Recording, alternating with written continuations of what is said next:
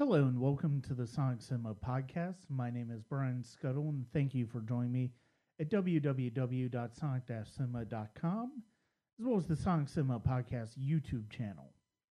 You can also hit us up at patreon.com backslash Sonic Cinema. At the uh, lowest level, you will get access to uh, early access for reviews as well as um, film festival short film block reviews, such as the uh, ones I did for the festival that I'll be covering today. And at the upper levels, among the things you will uh, get are my Oscar coverage, which uh, will be interesting to see what happens this year, and uh, other deep dives such as my uh, Lonesome Dove miniseries uh, discussion and uh, the piece that I did on Jackie Chan's Police Story series back in July. That is patreon.com backslash Sonic Cinema. And I hope you choose to uh, decide to subscribe. On Sunday, the uh, Atlanta Film Festival wrapped up its 2020 edition, and uh, it was something that I desperately needed uh, more than I realized at the time that I started it because the movie theater I've worked at for almost 18 years was shutting down for good uh, after we'd been open for a month. And uh, it was it was a bit of a surreal week because of that, but ultimately the film festival helped uh, keep my mind focused on the things that are important and that's one of the things that I really came to appreciate about the Atlanta Film Festival this year. I uh, I was really looking forward to my second straight Atlanta Film Festival when I was uh, confirmed to be covering it again this year back in March.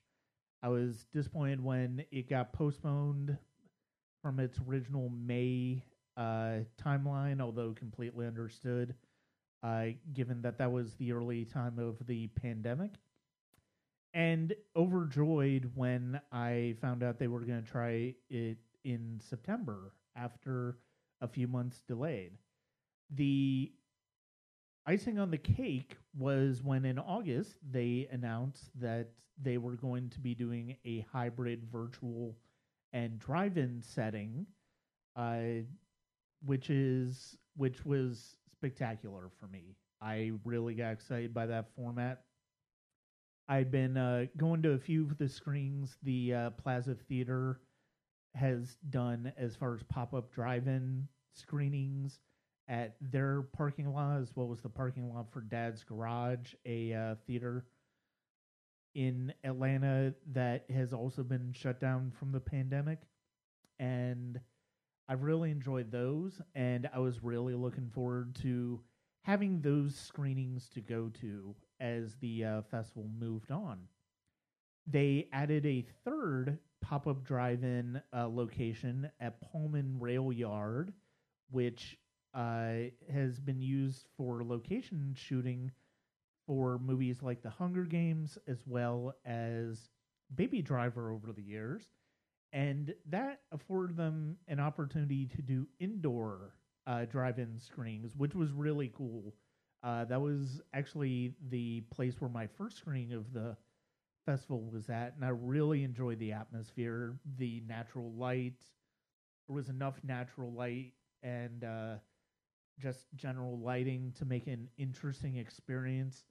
And I really enjoyed the environment, and I really enjoyed the relaxed nature of the festival because of the drive-in format. It was much something I kind of needed after um, the virtual uh, Fantasia Fest uh, kind of wore me out, and then uh, going back to work for a few weeks, and um, that was that was something that I I really need, and part of it came from not just the the relaxed notion of the festival because of the drive-in aspect. Uh, the virtual aspect was I didn't do as much with. I did take in a couple of the short film blocks that way, as well as some of the uh, films that were also available on uh, virtual as well as in drive-in screenings to catch up there. But um, mostly I stuck to the drive-in screenings as far as mo- most of my uh, most of my movies at Atlanta Film Festival. One of the things that occurred to me, uh, I think it, was the Monday of the Atlanta Film Festival going into the week that um, each each film festival I've been to this year, I've been to three, has its own personality, uh, and that's indicative not just of the experience and the environment that uh, was built around each festival, but the films themselves. Um, and I think it was more pronounced with the Atlanta Film Festival this year because this was my second year in a row covering it. Um, the Atlanta Film Festival, uh, the thing that I loved about the Atlanta Film Festival was that uh, whether it's with regards to narratives or documentaries, um, especially in the features category, the the films always seem to center on stories of personal growth and change or social issues that help us engage with a different community that is not our own. And uh, the the double feature movies that I watched on Monday of this festival, um, the Miseducation of Bindu, which was one of my favorite movies of the Atlanta Film Festival, as well as The Outside Story, which has a wonderful performance by Brian Tyree Henry. Uh, they they really help snap this into focus, and I I really I really appreciate that this year, especially from the festival, but also snapped into focus why some of my favorite movies from last year's festival were uh, some of my favorite movies because they they touch on similar ideas, similar themes, and uh, similar types of stories. And that was that was certainly the case with a lot of the films at the festival. Not all, uh, and certainly not in the short film categories where you have science fiction movies, you have uh, experimental films or midnight movies that touch into darker, more horror material. But a lot of the movies, by and large, uh, deal with these type of ideas. Um, like I said, there were a couple that don't. Uh, this Sunday night screening that watched, uh, Dead Dead by Midnight Y Two Kill, which was a Georgia filmed production that uh, played. I didn't really get too much into that. I, I hadn't seen the first one, and the anthology aspects of it. There are some stories that are better than others, but they're the stories that weren't that good weren't really not that good at all. Um, and there was another thriller that I saw through Fantasia Fest called Climate of the Hunter that played the first Friday night and uh, that's that's an enjoyable one, but it's more of a genre offering, and so it didn't really fit in the same mold as a lot of the films I'm talking to when talking about when I talk about the personality of the Atlanta Film Festival. There were a couple of the uh, panels that I took in this year, which I didn't really do last year. Uh, the first one was a Q&A with uh, film composer Evan Hodges, who is a fellow Georgia State University alumnus. Um, that was on the uh, first Saturday of the festival that I took that in, and that was done virtually. Uh, and then the uh, was a discussion with showrunner and writer Damon Lindelof, uh, who co-created the Watchmen TV series, the Emmy-winning Watchmen TV series, and uh, that was on the second Thursday of the festival, and that was really entertaining um, to watch and to hear him talk about his career, his um, evolution as a showrunner, compared to you know when you compare Lost to Watchmen, uh, which Watchmen was filmed in Georgia, and actually the Plaza Theater, which is the uh, main hub of screening locations for the Atlanta Film Festival, is uh, shown in Watchmen as well as has been in other uh, movies as well, such as uh, Mike Flanagan's Doctor Sleep. So uh, keep keep an eye on that. But those panels were entertaining. Uh, that the the thing is those those panels that they have at the uh, Atlanta Film Festival and Creative Conference, which is the official uh, festival name, uh, those are more geared towards filmmakers. And as I'm not really that interested in uh, filmmaking now in terms of me doing it, uh, that's that's one of those things where it's like I'm I'm you know I'm kind of inclined to you know not really take those in as much but those panels that I took in I did want to and they were really entertaining. This this this was probably the most consistent the most consistently strong collection of movies that I think I've had at a film festival this year um, all of the features that I saw, with the exception of Dead by Midnight, Y2 Kill, which again I wasn't that high on, um, are really solid and strong movies uh, that deal with a lot of uh, important issues for the most part. And uh, that's true of whether it's the Jude Law and Carrie Coon movie, The Nest, which I reviewed via IFC Screener. Um, that played on the opening night of the festival, or a documentary like John Lewis Good Trouble about the late civil rights icon that played a couple of uh, special fundraising events on the final Saturday night of the festival and was one of the original selections for the festival when it was still going on in May, uh, but was available virtually um, if you wanted to check it out throughout the festival. I saw it at the a drive-in screening back in July, shortly before John Lewis passed away. Uh, the the thing that's really nice about the Atlanta Film Festival was the collection of it's a combination of narratives and documentaries, and that's one of the things I really appreciate about it. And there were some really terrific ones, and there were some really emotional ones as well. Uh, if this is the second festival in a row that I've cover that had Feels Good Man as man as part of the festival. Um, it's the story of the evolution of Pepe the Frog from an underground comic book character to an anti-Semitic uh, symbol of hate. And if you haven't watched that yet, I highly recommend it. It is one of the very best political documentaries of the past few years and is absolutely must see.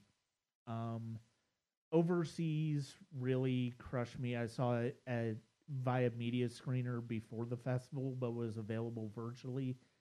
It's a documentary about um, women who are being trained to be overseas uh, domestic workers. And you see the way that they are being trained to handle abuse that they may come into when it comes to their jobs. And that that part really broke my heart because of the fact that it's like there's no reason as a society that we should be treating anybody that way especially somebody who is willing to go out of the country to take care of people that they don't know to try to build a life for their family. And there were scenes in that documentary that just broke my heart. One of my favorite documentaries of the festival was Cinema Pameer. It's about a movie theater that was opened after reopened after the Taliban uh, fell in Afghanistan, and it follows the movie theater uh, workers as they're working through the political turmoil and just the anxieties of running a movie theater in general. And as somebody who's been in that position for the past 18 and a half years, going on 19 years, I I I empathize so much with these people. You know, I I'm not in I've never been in a position the way they have been but some of the ways they have to deal with um, the higher ups, the way some of the ways they have to deal with customers, I I understand all of that is so palpable, and it was one of my. It's it's one of the greatest love letters to the movie theater industry I think we've ever seen. And if you have a chance to see it, I cannot recommend it enough. Cinema Pameer was one of my favorites of the festival one of the earlier movies that I watched in the festival was a, another documentary. It's a movie called In the Cold Dark Night and it's the story of a the murder of Timothy Coggins in Griffin, Georgia. And it's about two investigations into his death, one in 19 83, the other one in 2018, which was a reopened um, case. And it basically looks at the ways that the original case uh, played towards uh, typical at that time racial um, concerns and racial prejudice in how it was handled versus um, the new one, which doesn't necessarily uh, isn't necessarily a who done it, but a why done it, and that is that comes from one of the co-directors himself, Stephen Robert Morse, and I did an interview with him shortly before the film showed at the Atlanta Film Festival, and I hope you enjoy that interview now. What was the inspiration for you to uh, to make this movie? Yeah, look, my business partner Max Peltz and I uh, we're, we're looking to you know we always want to tackle big issues of our time, and uh, we view the racial problems in America as a as one of the big issues of our time. Mm-hmm. You know, previously uh, in previous movies, you know, Amanda Knox was more about like women and how women are perceived by courts, and then I did one called Euro Trump, which was about right wing politics, and then uh, you know this was this was the next one after that, and uh, yeah, Max and I are always looking for for big themes and big ideas, and uh, it seemed you know, at, at the start, we didn't know what this story would become, but it seems like many of the elements were there. Was was there a particular reason that uh, the the murder of Timothy Coggins uh, drew you to uh, discussing this particular issue? So, so I think it was just that um, the it was it, we found it very interesting, and you know, from every lawyer I've talked to, uh, it is unusual and strange and, and, and interesting that the case was opened 35 years later, you know, mm-hmm. after after the murder. Um, and, and, and it was also very, you know, odd and, and unconventional that it was opened without new DNA evidence. Because, you know, when I've talked to different lawyers, you know, they'll say, well, 99% of, of, of cold cases are reopened because of new DNA evidence, and there was no new DNA evidence in this case, mm-hmm. and that's that's what uh, drew us to it. Yeah.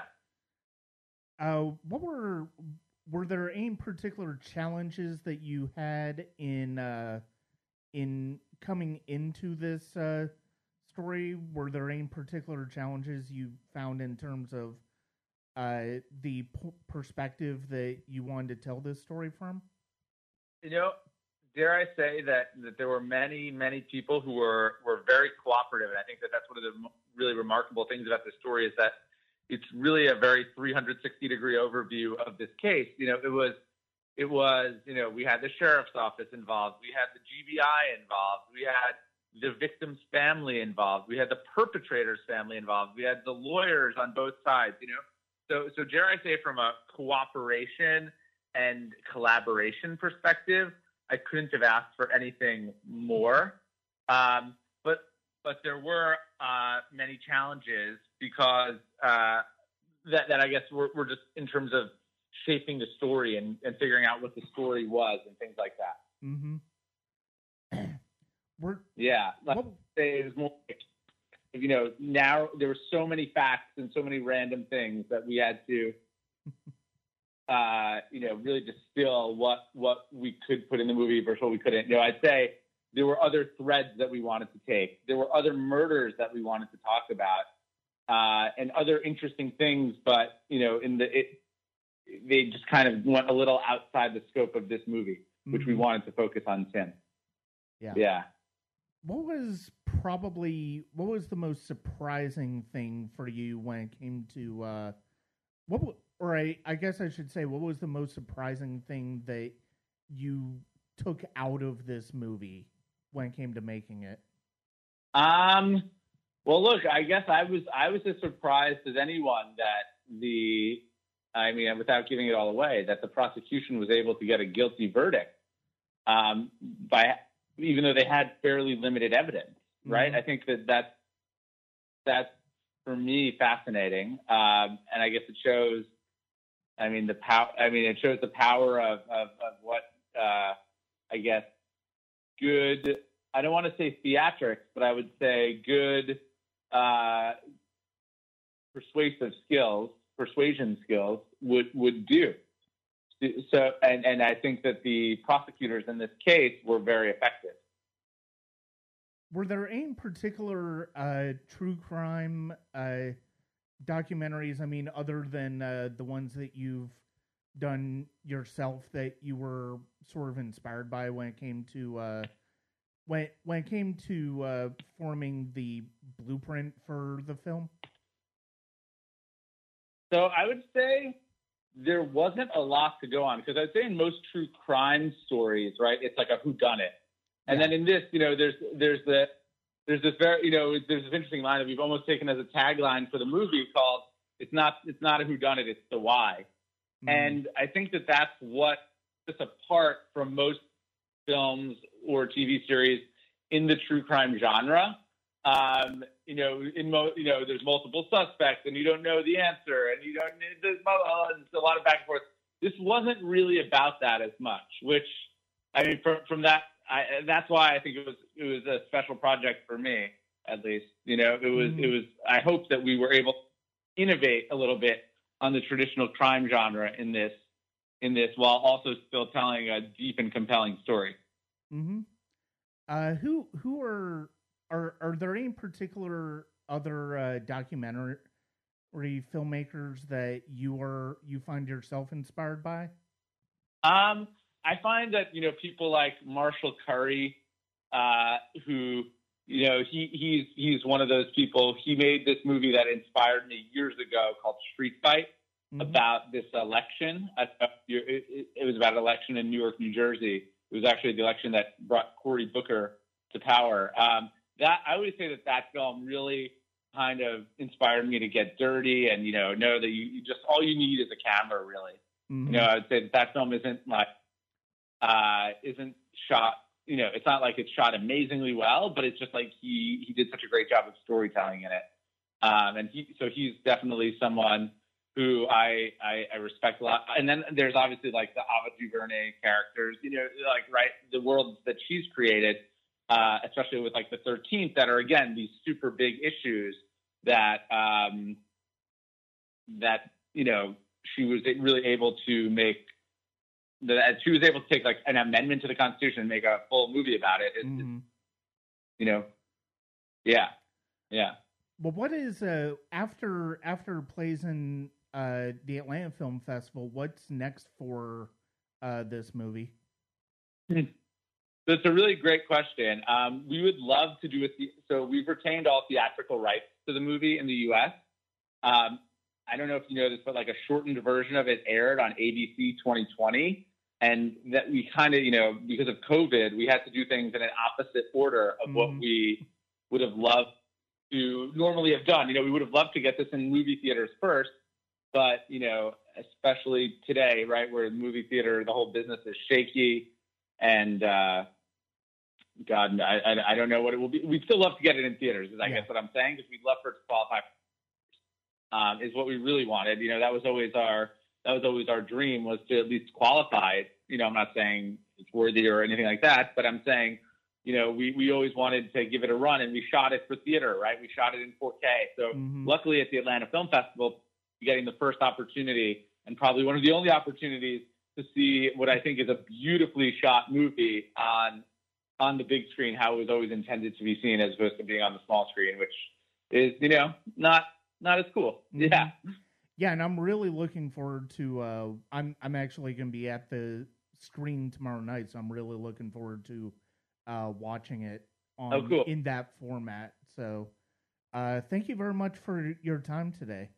Yeah. Thanks so much for. And if you have any more questions or anything, you know, I'm One of the other documentaries that I really loved uh, in the movie in the film festival, there weren't too many that I watched this year, but one of the ones I caught up with uh, near the end of the festival was Fandango at the Wall, and it's the story of musicians who look to bring uh, an old Mexican um, folk music to a concert that is played on both sides of the American Mexican uh, border wall.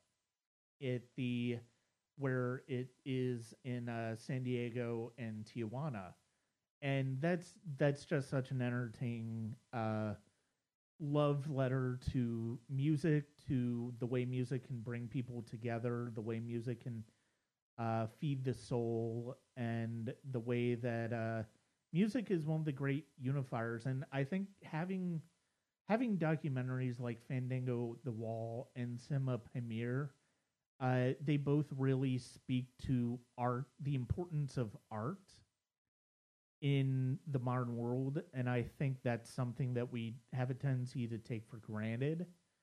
Uh, and you know, speaking as a musician and a lover of film, it, it it was really great to see documentaries that played up to that, and you know they they stand in contrast to a movie like In the Cold Dark Night, which uh, which illuminates the worst of humanity by showing the best of what humanity is capable of in those two documentaries. And uh, it was it was really a great uh, combination of subject matter it's it's really a strong collection of subject matter and uh, social issues as well as taking us into different worlds that we didn't necessarily expect uh, going in. And so those those are uh, Fandango at the Wall and Cinema Pameer were easily my two favorite documentaries um, of the festival, other than Feels Good Man, which is I cannot recommend enough, and Overseas, which was just devastating and how powerful it was, and in the Cold Dark Night this was just a strong year for documentaries at the Atlanta Film Festival. All of them, honestly, were worth seeing in one way or the other, the ones that I saw. When it comes to dramatic films and uh, scripted narratives, there was a lot to really like. Um, the the one that easily uh, resonated with me the hardest, though, and it's the one it's honestly the best movie I saw at the festival was Chris Bailey's Curtis. It is the story of an older man who seems to be living on his own, although we find out that he is living with his mother. His mother is trying to take care of him. Uh, but he has mental issues. He has uh, he he suffers from schizophrenia and uh, the one lasting memory of his earlier life is of his uh, performance in the city championship that netted him a championship ring. And at the beginning of the movie, he loses that ring. And the rest of the movie is uh, him and a teenager on the basketball court near his house uh, striking up an unusual bond as Dre tries to help him find his ring. And uh, it's it's a movie that I will never forget. It was such a powerful experience. It was such an emotional experience because you really empathize with Curtis and it's a movie that it it makes you really it makes you really think about the way we treat homeless people, the people we see on the streets who seem like uh, who are down on their luck, who are struggling, who um, don't have as well as maybe we do.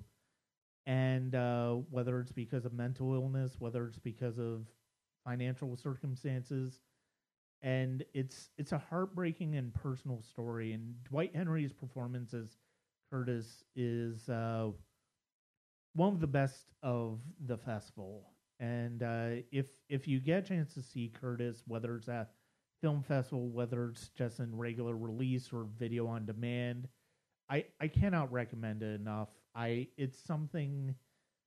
It they're entertaining moments. It's not completely dark or bleak.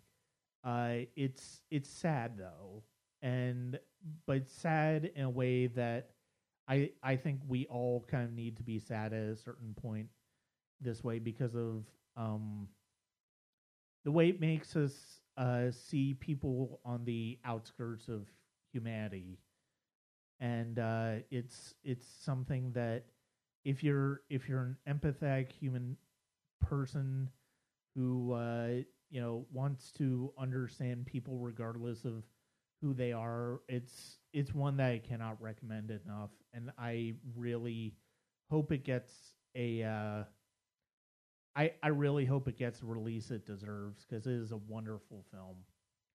The my, probably my next favorite movie of the festival was The Miseducation of Bindu.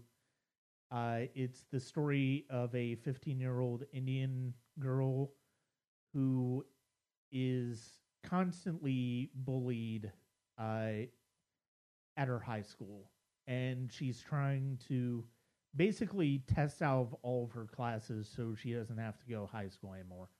The problem is, uh, she there's a fee that's due for the last test, and she has to rely on her classmates to get her out of school. Uh, the the screenplay by uh, director Prarthana, excuse me, Mohan and uh, Kay Tuxford is absolutely wonderfully structured.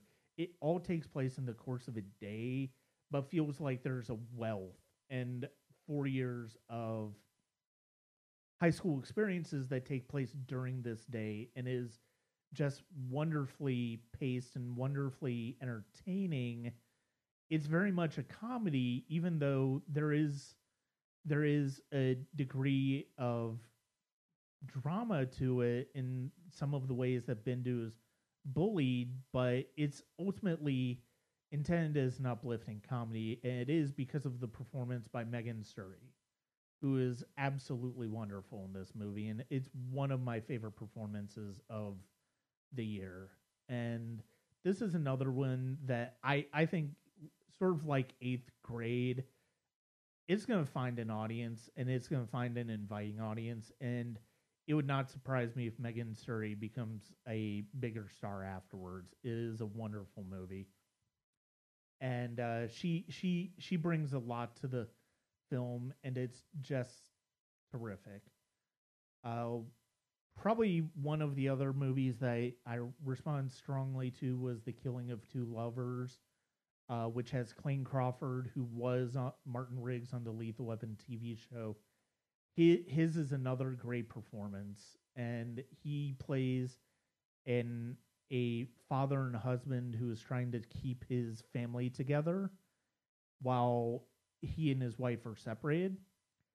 And it's it's a very powerful drama, and it follows him all the way through I had an interview with the uh, writer that is now online on the YouTube channel as well as uh, posted on the review. It's uh, well worth checking out. Um, the Killing of Two Lovers is a terrific film. Um, also, as far as the smaller independent films, Black Conflux uh, by Nicole Dorsey, it's an interesting take on a uh, on a coming of age film because it the two people coming of age are a 15 year old girl and a 20 something I think 20 something uh, guy who is very introverted. And the way that their stories connect is very tenuous, and it almost feels like you're watching two movies for the most part, but ultimately leads to the same part. And the the performances by um, Ella Ballentine and Ryan McDonald in those roles is what sells it. Um, I had a chance to talk to uh, Nicole Dorsey about it. You can find that interview online. If if comedy is something that you're more interested in, uh, Joshua Leonard's Fully Realized Humans was a uh, pretty entertaining one. Uh, in it, he and his character and his wife go on this almost spiritual journey as they're month out from the birth of their first children child and it's just you know it's kind of wacky in a lot of cases but also is grounded in emotions. Um i have an interview with joshua leonard uh about that one. That was really fun to talk to him about as well. And uh i i hope you enjoy that. Check that out on the review and on the Sonic Cinema uh, podcast YouTube channel. Uh, there was one more interview that I did uh, for the Sonic Cinema for the uh, Film Festival, and it was in regards to a short film called Homecoming. Is part of the uh, noir section of the festival, and uh, it's it's the story of a young man who works at a mortuary with his father and goes out for a night with uh, one of his best friends. And he starts to, um, even though he dreams about getting out on his own and being in a different uh, situation and getting away from his father's work, the events of that night are going to maybe at least uh, bring him back to realizing that that's maybe the place where he needs to be right now. I had a chance to uh, talk to that film's director, Carlton Daniel Jr., uh, after watching it, and here is that interview. Where did the inspiration for the film come from?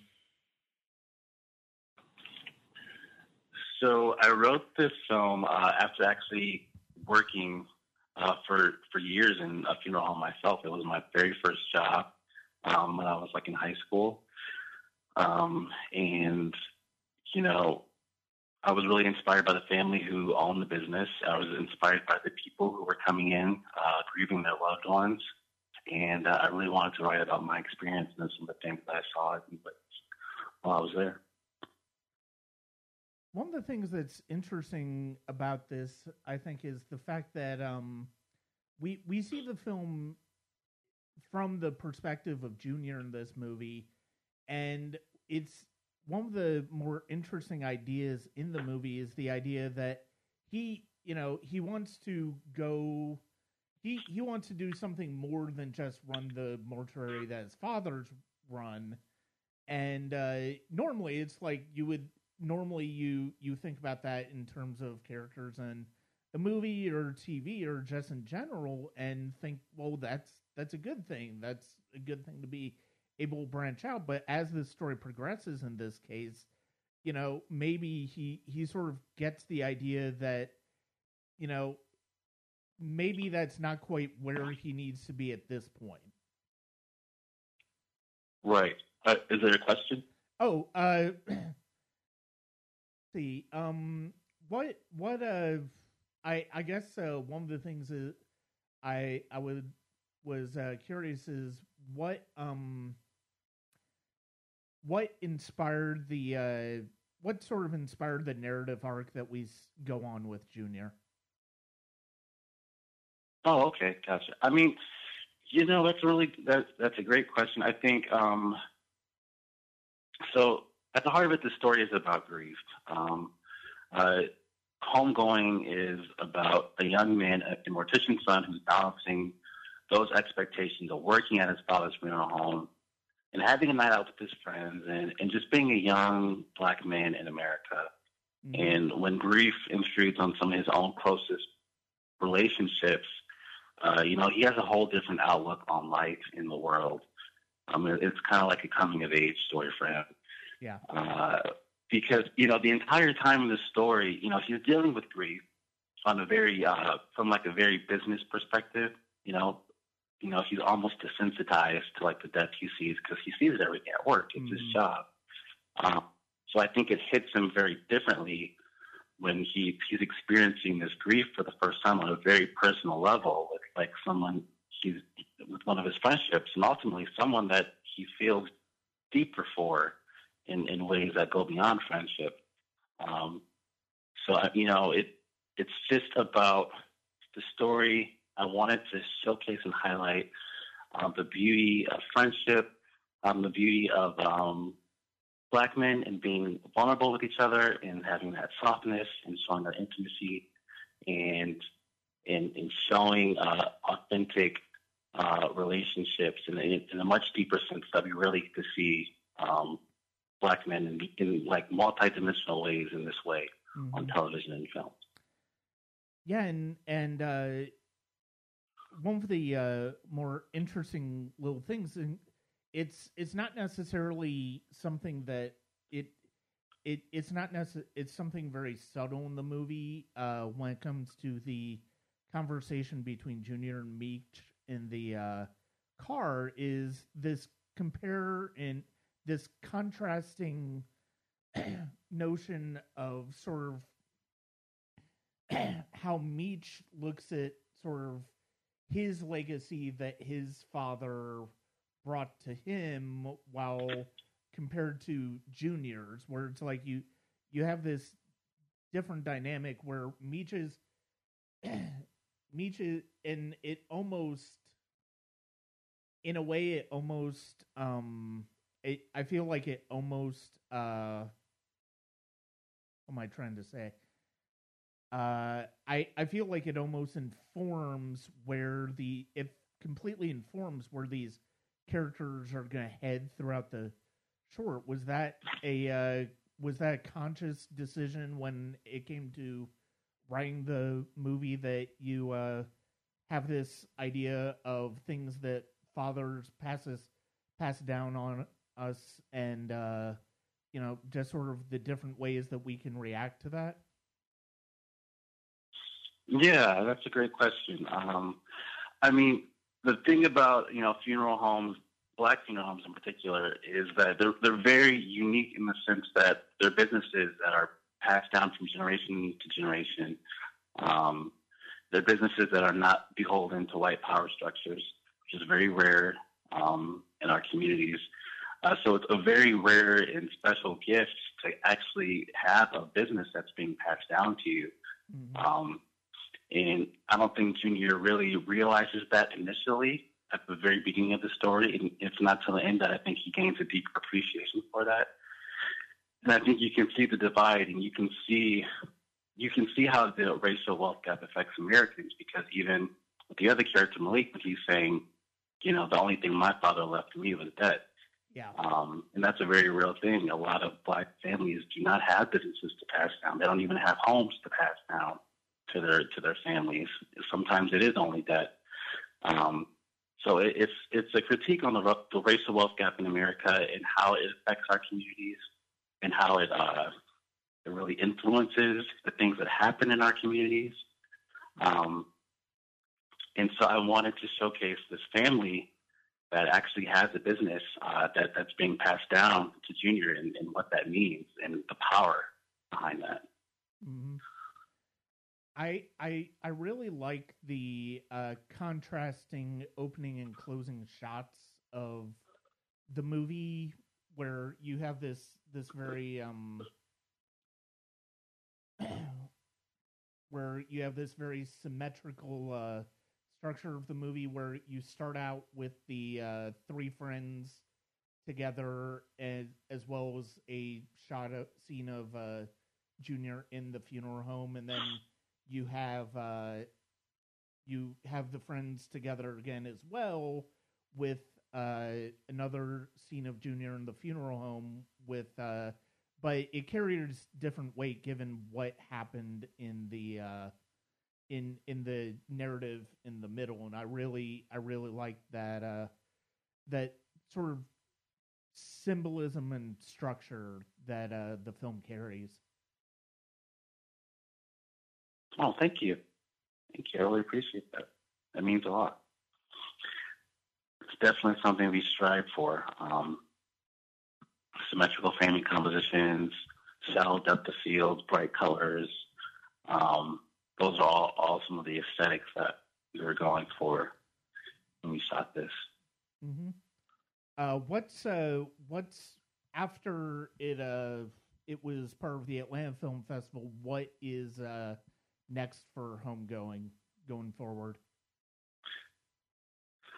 Uh, we have some more festivals going forward, but we can't announce them uh, just yet. I, I can't. I have to wait for the festival to give me the go, but uh, there will be more festivals coming in the near future. Okay.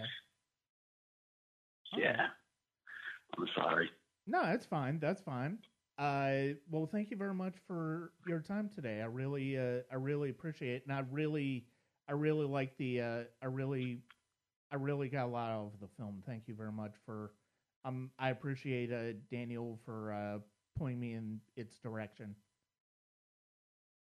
Yeah, and thank you, Brian. I really, really appreciate you even taking the time to watch the film, and and hopefully, I, I look forward to reading what you write about it. And thank you so much. I, I, appreciate you doing this because, uh, you know, uh, the work you're doing is, is also a huge benefit in, to me and getting more people to watch the film and getting into more bigger festivals. So Mm-hmm. the work you do is extremely helpful. I'm, I'm very grateful for, for you as well. So Oh no problem. thank you. And uh, absolutely, you have a great rest of your day. you too.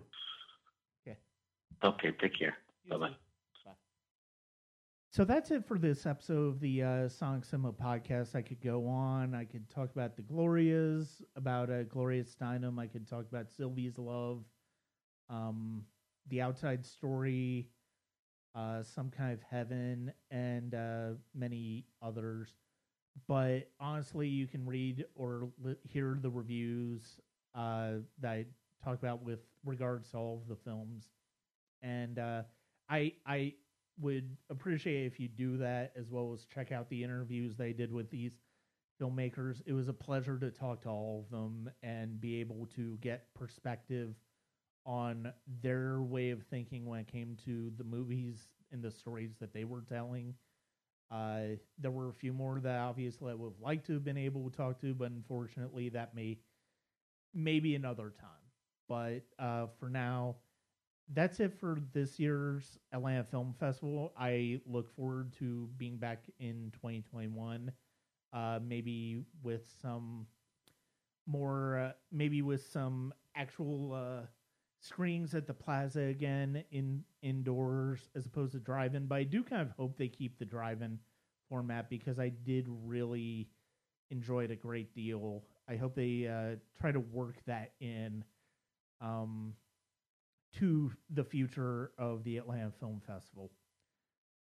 Uh, thank you very much for listening to this episode of the Sonic Cinema podcast. My name is Brian Skutle. I've got another one coming up pretty quick here for the uh, Sonic Cinema podcast. I've got another one for with a filmmaker that I actually met at the Women in Horror Film Festival. Their film uh, played there, and I absolutely loved it and we become friends after that. And uh, now I am uh, pleased to mount, announce that I'm pleased that she her film is going to be playing at the Salem Horror Fest this month, and I highly recommend you check it out. But that is for that podcast, and that will be released on the uh, Tuesday after this one. And that's it for this episode of the Sonic Cinema podcast. Thank you very much. This is Brian Skutle. Uh, ch- subscribe to the Sonic Cinema Podcast YouTube channel. Subscribe to the Sonic Cinema Podcast on Google, I, Apple, Spotify, and uh, wherever you listen to podcasts. And also check us out at patreon.com backslash Sonic Cinema. Thank you very much. And this is Brian Skutle for www.sonic-cinema.com. Música